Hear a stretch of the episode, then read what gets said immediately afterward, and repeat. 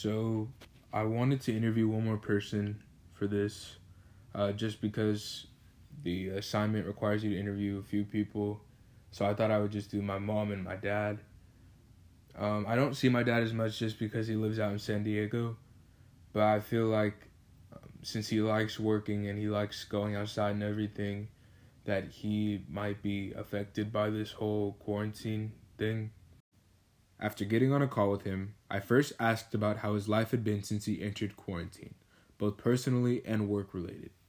This is what he had to say. On a personal level, I typically uh, go to work, right? I live in a studio, so I go to work, uh, and then work all day and come back. So there is a separation from work space and a living space. When you live in a studio, it's just one room. So there is a computer, and I have a little TV that is my monitor. Um, so when that happens, and, and your bed is right there, so there is no separation. So you in you in the same room all day and pretty much all night, unless you get out and go for a walk. I go for a walk in the morning is something that's positive.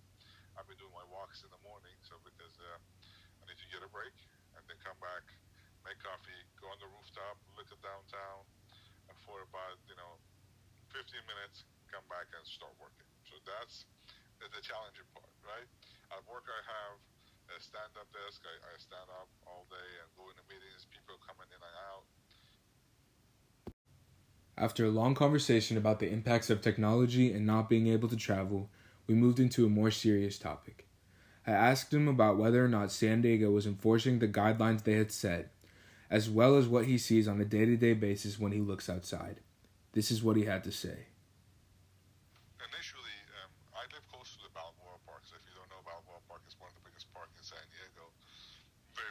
And they had the zoo as part of the park and all that. So initially, uh, people were in the park, and then one night, one day I'm working, and there's a helicopter, and we hear a lot of noise, and at that point they shut everything down. So you know, the, all the parks were closed.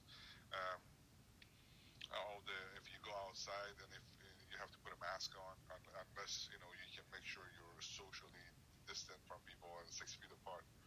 And so, for most part, when I look out the window, every once in a while, when I get out from my chair, I see people just walk around with masks on all day. You go to a store, I go to Target, people have masks on. It's just, it is. It, I think that it, looking at the numbers is kind of high. The, the, the, numbers up here are, are down here. I guess depending on how you look at it, the the positive uh, cases are high, so they're strict. They're very strict. His perspective made me realize that, although things were strict there, it seems everyone is going through the same thing in their own way.